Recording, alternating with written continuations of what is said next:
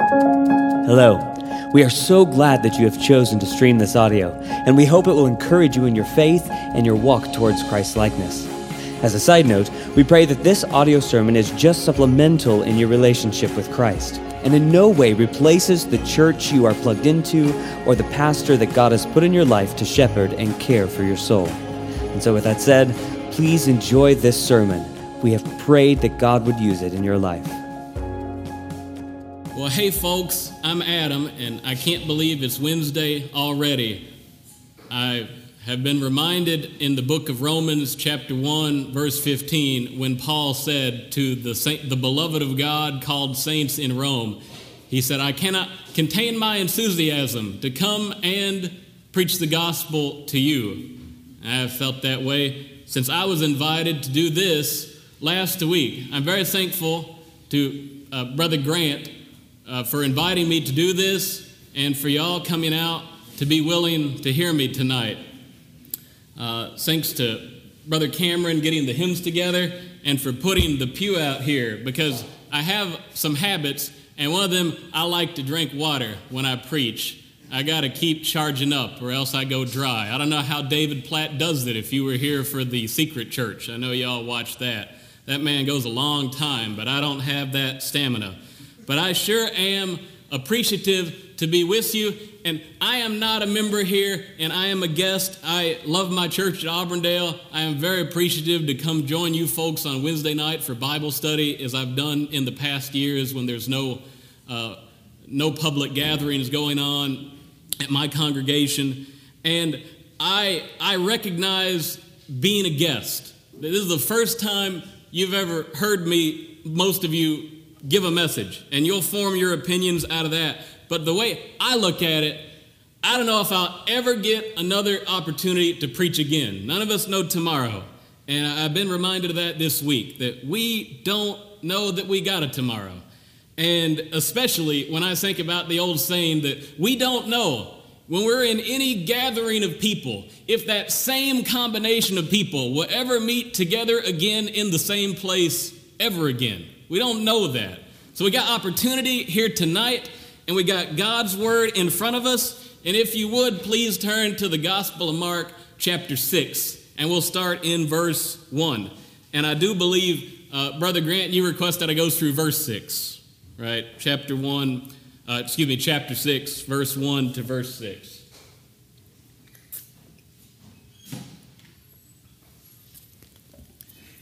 Do read with me from the Gospel of Mark, Jesus went away from there, and he came to his hometown, and his disciples followed him.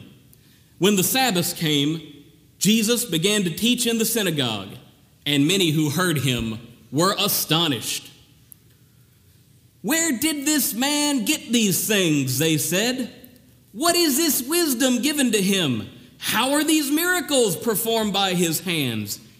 Isn't this the carpenter, the son of Mary, the brother of James, Joseph, Judas, and Simeon?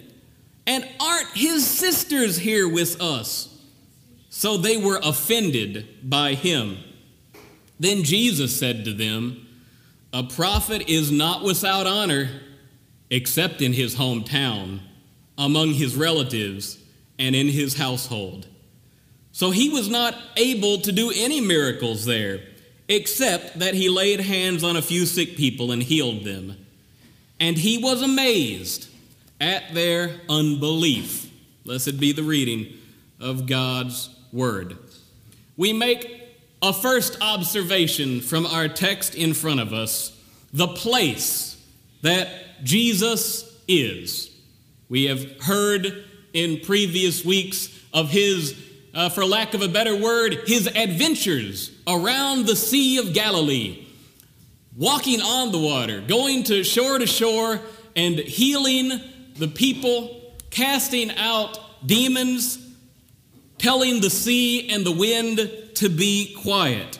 But now we see Jesus coming home to the little town of Nazareth, not located anywhere on the banks of the Sea of Galilee but perhaps 18 or so miles to the west of the Sea of Galilee.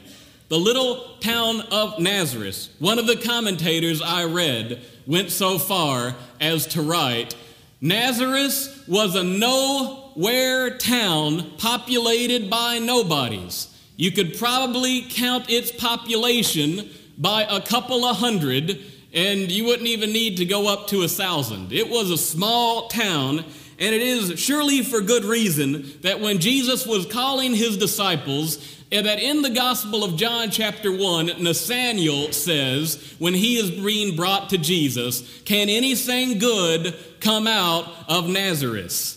This is the hometown of Jesus, not the town of his birth, but the town in which he was raised and grew up and learned a trade, in which the people knew him simply as the carpenter's son, the son of Mary, the brother of James and Judas and Joses and Simeon and all of his sisters that are here with us as well.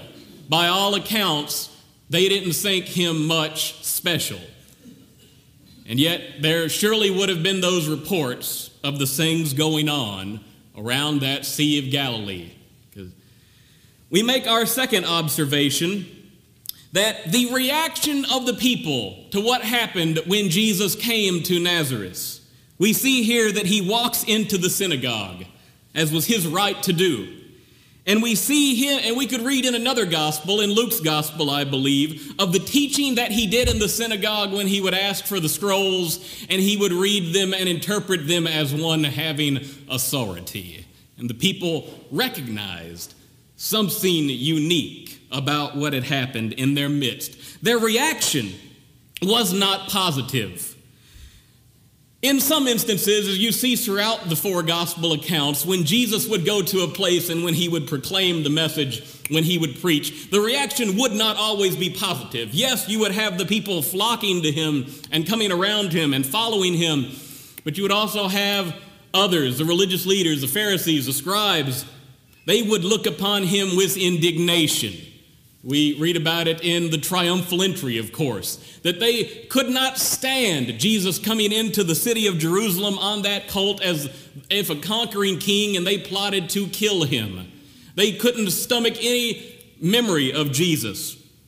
They were offended by his message. When Jesus would make statements like, I am before Abraham was, when he would make statements calling himself the Son of Man, identifying himself with the Old Testament prophecies of Daniel and David, they could not stand what they were hearing and they were offended at the content of the message. We get something a little bit different here in Nazareth. It is not so much in Mark's gospel the content of what he said that was offending them, it was the person who was saying it. It was his very character.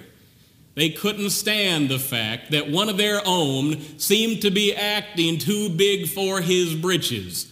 They couldn't they didn't celebrate Jesus as this growing prophetic figure in Israel. They couldn't stand the fact that he had come out of Nazareth, and they probably felt like they were getting lost and left behind in all his growing fame.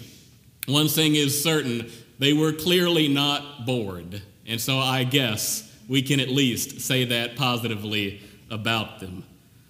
But their reaction was one of indignation. In fact, if we would read from Luke's gospel, we would see an even more tragic and astounding debacle when they would take him out to the edge of town and try to stone him, throw him over the cliff. So now we get to a third observation from our text Jesus' assessment of their reaction to his homecoming and to his message. And there he utters the phrase famously, a prophet is not without honor, except in his own hometown, except among his relatives, and except in his own household. For those of you out there who struggle with family evangelism when you get to go home for the holidays and sit around the table with your unsaved relatives. I think you can take some solidarity in this passage here. And I hope it brings you at least maybe some comfort as you continue to pray for hearts to be changed for those people you love so much. But Jesus condemns them in this statement. And he, he not only condemns them in word, he condemns them in deed. When we see in verse 5, he was not able to do any miracles there. Another sense of that word ability there is the idea of volition. He willed not to do any miracles among them. And as we are reminded in Mark chapter 9, for the lucky soul who gets to preach from that passage, in Mark 9, verses 23 through 25, Jesus says, All things are possible for those who believe. To which the man with the sick child said, Lord, help me in my unbelief. Jesus then, it says in verse 6, was utterly amazed at their unbelief, and so too should we be amazed at the unbelief of the people in his hometown. Think about this for a second. Jesus the Christ, Jesus the kingdom proclaimer, Jesus the Messiah, Jesus, the suffering servant, Jesus, the King of Kings, Jesus, the Prince of Peace, whom Isaiah prophesied about, that the government would be on his shoulders, whom Daniel and David write about when they look upon that heavenly vision. And they see one in all appearances as a man, but who is clearly more than a man one who had equality with God the Father himself. Jesus the Christ, the Lord of life, in Nazareth. I mean, you ever met anybody like that? Um, maybe you can see yourself a little bit of uh, these Nazarite, uh, this community. Maybe you come from a small hometown and maybe you have aspirations of grandeur one day. I don't know what that would be. Write a book or, or get hired to some big important job or, or be a star athlete or something. And maybe somebody else from your hometown, your little hometown, somebody else from your little high school, somebody else from your little graduating class, maybe they're the ones that go on and do something amazing with their life. And maybe you're stuck working your nine to five job, whatever that is, and maybe you don't think that's good enough. And maybe you look at other people and you say, all these other people have all these other advantages in life, and I'm stuck doing this. Maybe do you have that kind of resentment when somebody from your own little community, maybe God seems to be blessing them a little bit more than He's blessing you? I don't know. I don't know, but maybe you can understand and get yourself into the mind of these people in Nazareth who knew Jesus, who grew up with Jesus, who had him working in their midst as a mere carpenter or stonemason. I expect Jesus probably would have been skilled in both wood and stone, just a, a fairly ho hum little job. And they probably would have done business with him at times. They might have contracted him to do a few jobs for them when he was growing up and learning his trade. He might have been like the, the hired maintenance worker to come into your house and fix something up one day. And they might have grown up with him and never suspected he was anything more than man of humble means. Think of this in terms of the context Mark lays out for us in the gospel, because we have this story recorded in other gospels. We see it in the book of Matthew, and Matthew tells us when Jesus was going around the Sea of Galilee that he did many, many more miracles and things than just what we read about in Mark. But it is significant. The reason Mark writes his gospel the way it does because of the sequence that he shows Jesus doing these things, and he wants to draw our attention to this. We read in Mark chapter 4, verses 35 through 41, Jesus has authority over the natural world when he told the wind and the waves to be still. We read in Mark chapter 5, verses 1 through 10, 20, that Jesus has authority over the supernatural and spiritual realm in the casting out of the legion of demons into the pigs. That's a great message, by the way, Luke. I, I like that. I was here for that one. We read about Jesus in Mark chapter 5, verse 21 through 43, and his authority over all things related to the human body. When he heals the woman of issue of blood, and when he raises Jairus' daughter from the grave. Grant, I remember that. Thank you for that message we see these things laid out, that there's no doubt that there's anything left that Jesus could be Lord over because he's Lord of the natural world, he's Lord of the supernatural realm, and he's Lord of everything that has to do with the human body. And yet, people still are offended and resent him and do not believe in him. And they are entitled to no special miracles in their midst. Jesus was not interested in convincing people with hard hearts that he was who he said he was. Jesus came to declare the signs that had been prophesied that, and to preach the message that had been set that had been set and prepared in the Old Testament. And he came to strengthen the faith of folks who already had that little inkling of it, given to them by, surely by the Father and the Spirit. And so I ask you, friends, to put yourself once again in the place of the Nazarite people, the, the people of, excuse me, not Nazarite, the people of Nazareth.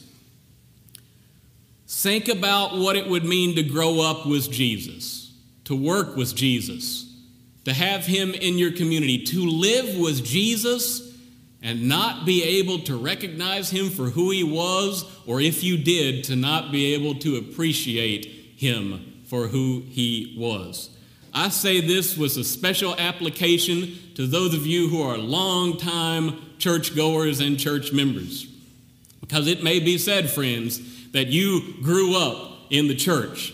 Some people say they are Baptist born, Baptist bred. When they're gone, they'll be Baptist dead. That's not accurate. Nobody's born a Baptist uh, unless it's the spiritual birth and then uh, the, brought into the church. Nobody's born a Baptist. We're supposed to have structures in mind to guard against that, but we don't. Goodness, uh, no denomination probably has as many inactive members as Southern Baptist. We got to own that. So, friends, think about what it means that you had the advantage of being maybe born into a church or coming into church at a young age, you had the advantage of for years sitting under preaching and teaching and going to worship and going to prayer meetings. You're surrounded by the people of God multiple times every week. And that may be perhaps the closest thing we can say to living with Jesus and growing up with Jesus. And yet, that's not the same thing as worshiping Jesus and having Him as your Lord. And so I ask you, friends, I ask you to look deep within your heart and say, Where do I stand before Jesus as Lord? Where do I stand before Him? What, what, sh- what could I even say if I stand, but when I stand before the throne of God in eternity to come? And say, Why should you deserve to get into heaven? And if you have any other answer that trusting in the sacrificial blood of Jesus to atone and forgive my sin, that's not the right answer. No, my friends, maybe you've prayed a prayer. Well, great. Uh, you, you have to ask Jesus for forgiveness of sins, but how does your life line up with it, friends? When you hear the word preached, does your heart have joy? When you when we sing the hymns, is it just a matter of going through the words for you, or do you rejoice at the content of what we're able to confess together? When we have the opportunity to get together and lift up our prayers and praises to the Lord, do you have a good, do you have something that you're ready to give to Him? Jesus, when He says everything is possible for those who believe, He's not offering a health and wealth gospel. He's not looking to, to meet every single one of your wants, but He is offering to meet every one of your needs spiritually. To put your heart in His hands and realize that you, if you can live by the, on the strengths of Jesus, if you can live in faith, trusting that He will supply your needs, then that's really all you need. In I say this sometimes, sometimes the blessed assurance is your only assurance for what's going to come in the future. And I hope that would be said of you as well. I think, again, when we read about the city of Nazareth rejecting Jesus, we ought to read this as a microcosm of what happened with Jerusalem and the Jewish people, in large part rejecting Jesus. When Jesus uh, says in Matthew chapter 23, verses 37 that, Oh, Jerusalem, Jerusalem, how I have wanted to gather you together as a mother hen gathers her chicks, and yet you were not willing. And so, do not be like those folks who had all the advantages of growing up with Jesus and going to hear the word taught and preached, and yet never owned it as their own belief. Do not be like them, friends. Jesus stands ready to receive you, ready to save you, if you would but throw yourself onto his mercies and recognize that your sin is mighty. That no matter how many things you think you've done wrong, your sin is great against God, but His grace is greater. And He is willing and ready to receive you as a mother hen gathers her chicks. I say one more word of application to you tonight, folks, and that would be to those of you who are professing Christians, who have been baptized, members of a church, and doing the Lord's work, seeking to, to accomplish His fruit. I tell you that we ought to see another application in this text when Jesus says that no prophet ought to be without honor. I was reminded myself in Paul's letter to Timothy, 1 Timothy chapter 5 verse 17, when he says, "Those elders who rule well are worthy of double honor, especially in the teaching and preaching." And he goes on to quote the Old Testament when he says, "Do not muzzle an ox that is threshing the grain, for a laborer is worthy of his wages." Church members, I tell you, you ought to be so grateful for those pastors in your midst, those under shepherds, under Christ, who look over your soul, who work to bring you faithfully the Word of God every week. You ought to be so grateful for them and their work. Though your pastors are not infallible, let us hope that they are faithful and if they are faithfully bringing you the Word of God, regardless of how maybe you think they ought to be better, maybe you think they ought to be better preachers or teachers, maybe you think they ought to, vis- they ought to have visited you at some point they didn't. And you can make recommendations. Don't hear me wrong here. I, I think most pastors like hearing the feedback. But friends, you ought to be, you ought to take that to heart. That if someone is working to bring you the Word of God, that you ought to give them the greatest honor. And when Paul writes that to Timothy, he has two things in mind. Number one, he has in mind their financial compensation. As he writes in 1 Corinthians chapter 9, I believe it is, those who make their living by the those who live by the gospel ought to be able to make a living by the gospel as well. So the churches are obligated to take care of their pastors financially and also when Paul writes to Timothy about that double honor, that the church ought to give the pastors all the benefit of the doubt against any accusation, unless the, the, the witness against them be so overwhelming. And so, friends, I pray that you would take that tonight as one application, because though our human leaders may let us down, we serve a Savior who is infallible. And so, He has given us opportunities to come together, to be taught by His Word, to praise Him, and to lift up our prayers together. We ought to be so ever thankful of that, and we ought to always think of ourselves as children of God. If, if but for the grace of God, we'd be like the folks in Nazareth. Friends, I thank you tonight for allowing me to be your preacher, and please join me in prayer now. Father, we are so thankful to hear from your word tonight. We take it to heart with great sobriety that we think of those folks who had all the opportunity to see Jesus live and work and speak, and yet rejected him. We pray that would not be true of us, Lord. That for the revelation given to us by your word is even greater than we might have hoped to be among those who lived in Nazareth and to have grown up with Jesus in our physical presence. We thank you for your Holy Spirit who's able to quicken our hearts and able to seal us for salvation that we so eagerly awaits, Lord. May our hearts jump with joy at that thought of what we have to look forward to. And we ask all in Jesus' name, amen.